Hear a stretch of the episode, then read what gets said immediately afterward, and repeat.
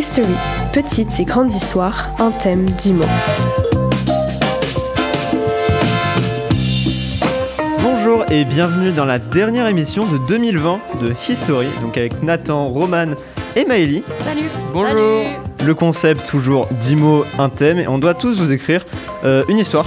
Euh, il y aura aussi bien, enfin, il y aura pardon, bien sûr une histoire, euh, une rubrique de Roman. Donc pour rappel, les mots euh, de la semaine sont rythme, intelligent, écrivain, euh, girouette, voix, volume, observer, bougie, inattendu et requiem. Et le thème, c'est la musique. Euh, donc, euh, sans plus... Ah non, non, juste avant, on s'excuse déjà pour le- les 8 minutes de retard, 9 minutes. Euh, tout simplement dû à un problème euh, des services Google, je crois. Oui, c'est les services Google. Oui. Et euh, ouais, apparemment, il n'y avait plus rien pendant euh, 30 minutes. Donc, euh, on est désolé. Super. Donc, sans plus attendre, on va passer à la première histoire de Maëlie. Oh, la pression, c'est moi qui commence. Ouais, moi, je vais vous raconter l'histoire de Léon. Et il faut savoir d'abord que Léon, il est un peu limité dans ses capacités intellectuelles. En gros, il n'est pas très intelligent. Et euh, son truc avec son groupe d'amis, c'est d'organiser des, des fêtes pour les autres. Et euh, elles sont assez réputées dans leur ville. Et à chaque fois, c'est la même histoire. Tout le monde a sa petite mission. Euh, par exemple, Dimitri, s'occupe du lieu et de la date. Suzette de tout ce qui se mange et qui se boit. Et Alphonse s'occupe des contraintes imposées par les clients. Et parfois, elles sont plutôt étranges. C'est déjà arrivé qu'un groupe de fans veuille organiser une fête en l'honneur de Jordan Laplume, un écrivain de renom, et ils exigeaient de faire tailler une statue de glace à son effigie. Inutile de préciser que c'était irréalisable. Enfin bref, Léon, lui, il s'occupe toujours de la musique. Mais Léon, c'est une sacrée girouette et il sait jamais quelle musique choisir. Faut-il un rythme endiablé ou plutôt lent? Il faut dire qu'il se rappelle jamais du thème de l'événement, euh, donc ça l'aide pas vraiment. Il arrive donc que l'enterrement de Mamie Ghislaine se fasse sur un fond de rock et que le petit Lucas souffle ses quatre bougies sur un requiem so- solennel. D'ailleurs, ce jour-là, je vous laisse imaginer la réaction de Lucas, sa famille et ses amis devant cette surprise inattendue. Il était carrément sans voix. Et le malaise n'a fait qu'augmenter quand Léon, au sommet de sa bêtise, a monté le volume jusqu'à faire trembler les murs. À ce moment-là, tout le quartier est sorti de sa maisonnette pour observer ce singulier tapage que faisaient les notes graves et lentes du requiem de Mozart. Je peux vous dire que tout le monde se souviendra du jour où Léon a réussi à plomber l'ambiance de tout un quartier. Alors, je trouve ça super bien écrit, franchement. Adoré les, les tournures de phrases, euh, le tapage singulier. C'était très, très poétique, euh, très littéraire. C'est littéraire de toute façon. Ça change de vos histoires, hein, Nathan Romain. hein, C'est c'est c'est sûr. C'est Ah. c'est un message que tu veux nous faire passer Non, non, non, pas du tout. Non, non. Pas du tout en français. Moi, ça va super. Bonne ambiance. Ça va, je rigole. Euh, on va passer du coup à la deuxième histoire. Alors, durant cette histoire, bien sûr, c'est toujours Sigmund le héros. Et cette fois, Sigmund prend le nom de Wolfgang Amadeus Sigmund. Alors, et de son dernier Requiem. Alors, Sigmund était un prodige de la musique. Depuis son plus jeune âge, bah, il fait de la musique, euh, il traverse le monde.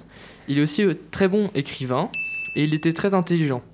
Il avait un sens du rythme, du rythme incroyable. Dans beaucoup de ses morceaux, il mettait toujours des petites fioritures. Alors des fioritures en musique, c'est des petites notes pour accompagner la mélodie, pour faire joli.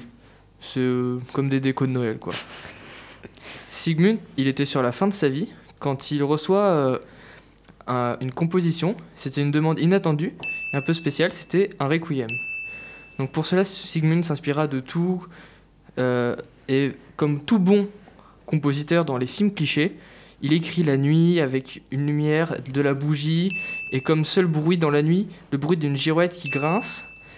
Et après, Sigmund, il était vraiment bien inspiré, et même qu'il chantonnait un peu, et on entendait sa voix suave, et quand il chantait trop fort, vu qu'il l'écrivait la nuit, euh, comme dans les films clichés d'ado, et ben on lui dit de baisser le volume. Sigmund continua d'écrire son requiem, mais il préférait continuer l'autre morceau qu'on lui avait commandé avant, une sonate, euh, je sais plus. Et euh, malheureusement, il tomba malade et mourra avant d'écrire la fin. Il compléta son morceau, son- requiem qu'aux deux tiers, et comme les icos l'auraient remarqué, je parle en fait de Wolfgang Amadeus Mozart. C'était son histoire avant sa mort. Quelqu'un, on ne sait pas le nom, a commandé un requiem Et il a écrit que les deux tiers et il a été complété plus tard, mais on ne, sait, on ne saura donc jamais la fin.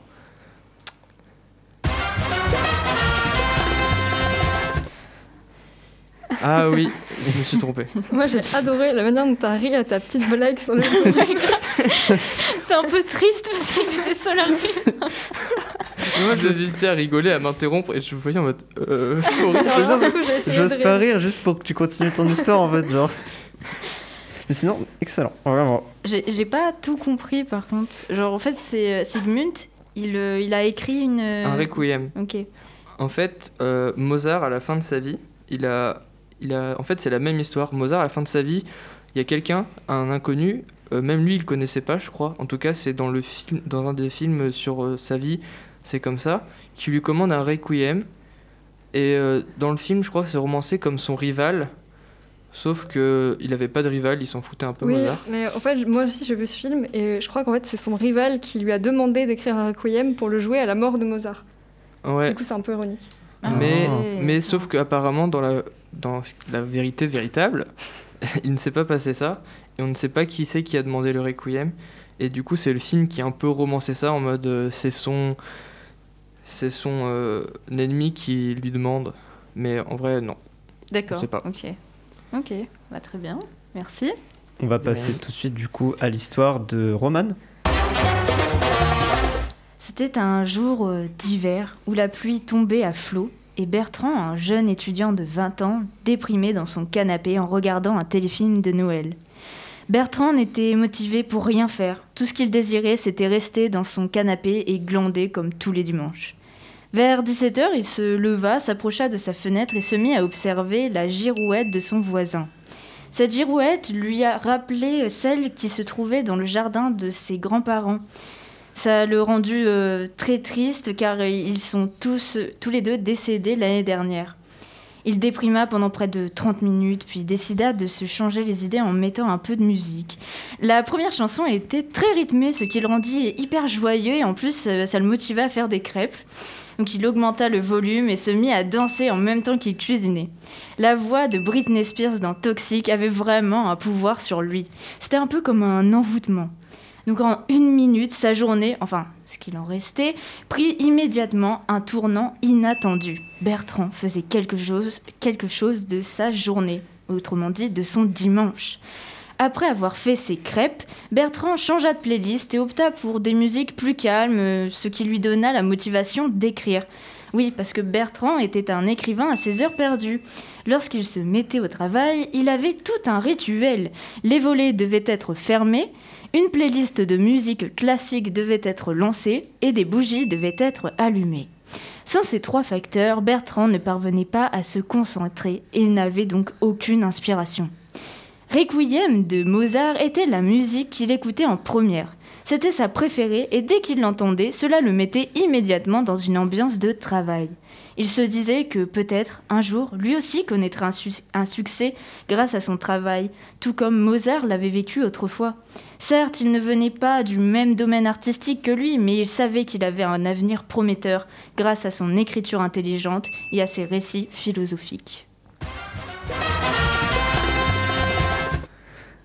Waouh. Ouais, Waouh. à chaque fois c'est super bien écrit. hein. Ouais, t'as t'as une voix qui se prête hyper bien en plus Euh, ces histoires, je trouve. Bah, merci, c'est gentil. Et tu sais que. En fait, j'ai un peu lu ton histoire à travers les lignes et j'ai Mhm. vu que tu avais marqué bougie et je me suis dit. Oh là là, il faut que je fasse la référence au cliché des, des films où l'écrivain il est dans le noir avec ses bougies et il Oui, écrit. Et du coup, tu l'as faite et Bah j'étais oui. très heureux. C'est pour ça, là, quand tu l'as dit euh, dans ton histoire, je me suis dit, ah, c'est comme mon histoire. Lui aussi, il écrit dans le noir. Oui, du coup, on imagine trop une, une ermite. euh, Oui, c'est ça. limite, ouais, voilà. Et juste, euh, pardon. Oui, vas-y, dis-moi. Non, ça n'a aucun rapport, mais juste, euh, je tenais à le dire, en fait, euh, il vendredi, c'est le jour où j'ai écrit cette histoire, et en fait, Britney Spears a sorti un album. Et euh, donc, c'est elle qui m'a un petit peu inspirée pour euh, trouver euh, la suite. C'est incroyable parce que moi aussi ce week-end j'ai entendu parler de Britney Spears dans une vidéo de euh, Seb Lafrite, Ouais. je sais pas si vous connaissez. Oui. Ah oui, Et il a ça m'a mis- Ça m'a vidéo mis trop mal parce que la vidéo est hyper triste et Oui. parle du fait qu'elle est hyper malheureuse et tout. Et voilà. Ouais, j'ai eu la notif. Tu- tu- je en regarde. fait, euh, j'ai vu la notif de Seb Lafrite Et je suis allée sur euh, Spotify et je sais plus, je voulais juste regarder euh, Britney Spears. Je sais pas, j'avais envie d'écouter justement Toxic. Et je vois qu'il y a un nouvel album. Je me dis, oh, c'est bizarre. Je regarde et en fait, il venait juste de sortir aujourd'hui. J'ai écouté quelques chansons et franchement, c'est pas ouf. Mais après, je vous laisse euh, vous faire votre euh, propre avis. Mais euh, c'est pas ouf ouf. On va donc euh, bah, passer à mon histoire. Je m'appelle Sébastien. Pendant une longue période de ma vie, j'ai chanté dans une chorale d'une petite chapelle, éclairée uniquement par les bougies de quelques chandeliers. Euh, avant d'en faire partie, j'avais super peur de me ridiculiser en chantant. C'était vraiment ma passion. Je changeais tout le temps d'avis si je devais continuer ou renoncer. Une vraie girouette. Une fois inscrit, lors des requiem, je chantais très faux et je n'arrivais pas à bien maîtriser ma voix parce qu'elle muait. Euh, donc les choristes, au lieu de m'encourager, ont décidé de me virer de la chapelle car je ne respectais pas les chants religieux, soi-disant. Euh, j'ai donc travaillé ma voix de nombreuses années avec des professeurs spécialisés qui m'ont aidé à prendre confiance en moi. Une fois mon entraînement terminé, je me suis réinscrit dans la chorale. Mais personne ne m'avait oublié. Ils ont donc décidé de me faire passer un test spécialement pour moi. Le jury, composé de ceux qui voulaient plus de moi avant, m'observait d'un regard mesquin, comme si c'était déjà peine perdue et qu'ils étaient plus intelligents que moi. C'est alors que j'ai commencé à réciter les paroles de mes chants préférés. C'était inattendu. Mon rythme était parfait, un volume, sonore justement dosé et une voix en or. J'ai pu vivre de ma passion toute ma vie jusqu'à prendre ma retraite il y a peu de temps. Je suis maintenant écrivain à mes temps ce qui explique ce mémoire. N'écoutez donc pas les gens qui disent que le chant, l'écriture ou autre sont un talent inné et qu'il faut naître avec. Comme par exemple, écrire une histoire en direct. Très belle morale. Waouh, tu devrais faire des contes pour enfants. Ouais. mais non, mais j'étais pas. En vrai, si, tu m'as- tu m'avais dit avant l'émission, euh, tu le sens pas, mais en vrai, Ouais. elle est très bien. Si. Moi, je trouvais ça inattendu. C'est pour, euh, très sans mauvais esprit, jeu de mots. esprit shonen. oui, il faut jamais abandonner ses rêves. ouais. Non, j'ai bien aimé euh, vraiment la petite morale de fin, qu'il faut pas perdre espoir, Ouais, qu'il faut c'est se vrai. battre pour euh, ce qu'on veut euh, devenir et tout. euh. Ouais. Très sympa, très sympa. Très neuneux, mais très Oui. sympa. Chut, ne dis rien. On va passer donc euh, à la grande histoire euh, de Roman. La grande histoire. Alors aujourd'hui, j'ai décidé de vous parler de musique, parce qu'en fait c'est le thème d'aujourd'hui. Mais euh, la musique, c'était beaucoup trop général, donc euh, bah, pour pas que ça soit trop ennuyeux ou trop long, je me suis dit que j'allais me mettre dans le thème et que j'allais faire euh, des chansons, enfin sur les chansons de Noël et les musiques de Noël. Alors oui, je sais que vous en, avez, déjà marre de Maria Carré alors qu'on n'est que le 14 décembre, donc promis, je la mettrai pas durant ma chronique. Par contre, euh, je vous cache pas que d'autres chansons de Noël vont passer. Mais avant cela, je vais vous raconter leur origine. Tout d'abord, les chants de Noël n'étaient qu'en fait que des chants païens chantés pendant l'Antiquité et qui fêtaient, qui fêtaient l'arrivée du solstice d'hiver. Puis ensuite, avec l'arrivée du christianisme en Europe, les chants se sont peu à peu transformés en chants religieux chantés en latin. Sauf qu'en fait, bah, ça plaisait pas à une bonne partie de la population, car en fait, ils parlaient pas latin, donc ils comprenaient pas du tout les chants et c'était pas du tout intéressant de les écouter. Donc pendant les années euh, 1200, ils ont été oubliés et ne sont réapparus qu'à partir de 1223, avec des chants qui, cette fois-ci, étaient dans plusieurs langues. Sauf qu'en fait, on peut pas tout avoir, euh, les chants n'étaient plus du tout religieux, donc on les chantait plus dans les églises, mais plutôt dans les maisons. Comme vous pouvez le deviner, c'est les prémices des chansons de Noël, comme on les entend par exemple à la radio. Donc ces nouvelles chansons donnent suite à des chorales sur les places publiques et dans les rues. Ce sont les chants cantiques ou carols en anglais. Vous remarquerez mon, mon petit accent anglais euh, magnifique. Donc ils deviennent populaires notamment grâce à la présence d'instruments de musique dans toutes les maisons, ce qui favorise en fait la transmission des chansons. Ensuite, plusieurs carols sont originaires de France, comme par exemple la chanson de 1843, Ho Holy Night, qui en français donne Minuit chrétien, bon, c'est un petit peu moins stylé. Et donc voici une interprétation de Tino Rossi.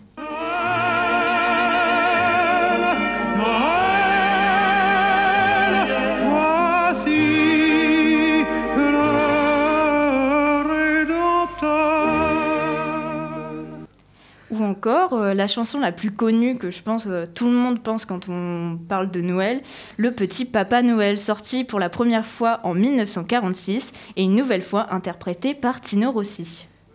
Petit papa Noël, quand tu descendras du ciel avec des jouets par milliers, mon petit soulier. Alors, je tenais juste à dire que Tino Rossi a un petit peu ber- bercé euh, mon enfance aux périodes de Noël. C'est pour ça que je voulais lui rendre un petit peu hommage euh, pendant ma chronique. Donc, comme vous voyez aussi, euh, enfin, vous l'entendez plutôt, ce sont des chansons plutôt traditionnelles, notamment avec la voix et puis le vieux son, donc on le repère assez facilement. Tandis qu'en fait, aujourd'hui, les codes musicaux ont vraiment changé, comme l'illustre par exemple la chanson d'Ariana Grande, Santa Tell sortie en 2014.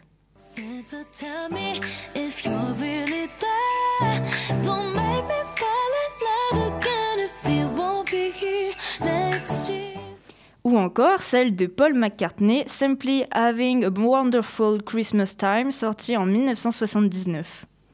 The mood is right. The spirit's up. We're here tonight. And that's enough. Simply wonderful Christmas time.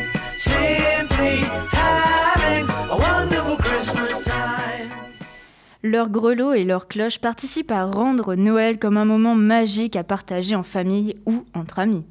Malgré les mesures sanitaires annoncées par le Premier ministre jeudi dernier, essayez de profiter un maximum de vos fêtes de fin d'année. Je vous souhaite un joyeux Noël et je vous dis à dans trois semaines pour une nouvelle chronique de la grande histoire. Merci beaucoup d'avoir écouté History. Euh, pantoufle, câlin, formidable napperon, renard, cadre, touche. Qu'est-ce que ça fait sur le conducteur C'est les mots, Il n'y a pas Il y a un petit problème. Il y a, il y a un petit problème. Du coup, les mots de la semaine. J'avais pas compris, j'étais là en mode quoi Du coup, les mots de la semaine, euh, de la semaine, pas de la semaine prochaine, du coup, après les vacances en 2021, euh, ce seront pantoufle, câlin, formidable, napperon, renard, cadre, touche, shampoing, sourire, turlututu, et le thème, les formules magiques. Donc, on se retrouve après les vacances. Euh, si vous voulez participer ou bien nous donner des mots ou un thème, n'hésitez pas à nous contacter sur nos mails personnels ou sur le mail de Delta FM, contact-radio-delta.fr. Vous pouvez aussi écouter bien sûr le réveil matin de Maëlie et Thibaut, qui est le lundi, euh, le lundi matin à 9h30. Si tu veux euh, dire un petit truc, Maëlie. Non, spécialement. D'accord. Bon bah écoutez, on vous laisse sur une note de musique de Cozy Little Christmas de Katy Perry. C'était Romain, Nathan Roman et Maëlie. Passez euh, de bonnes vacances. Joyeux Noël. Bonnes vacances. Joyeux Noël. Au revoir.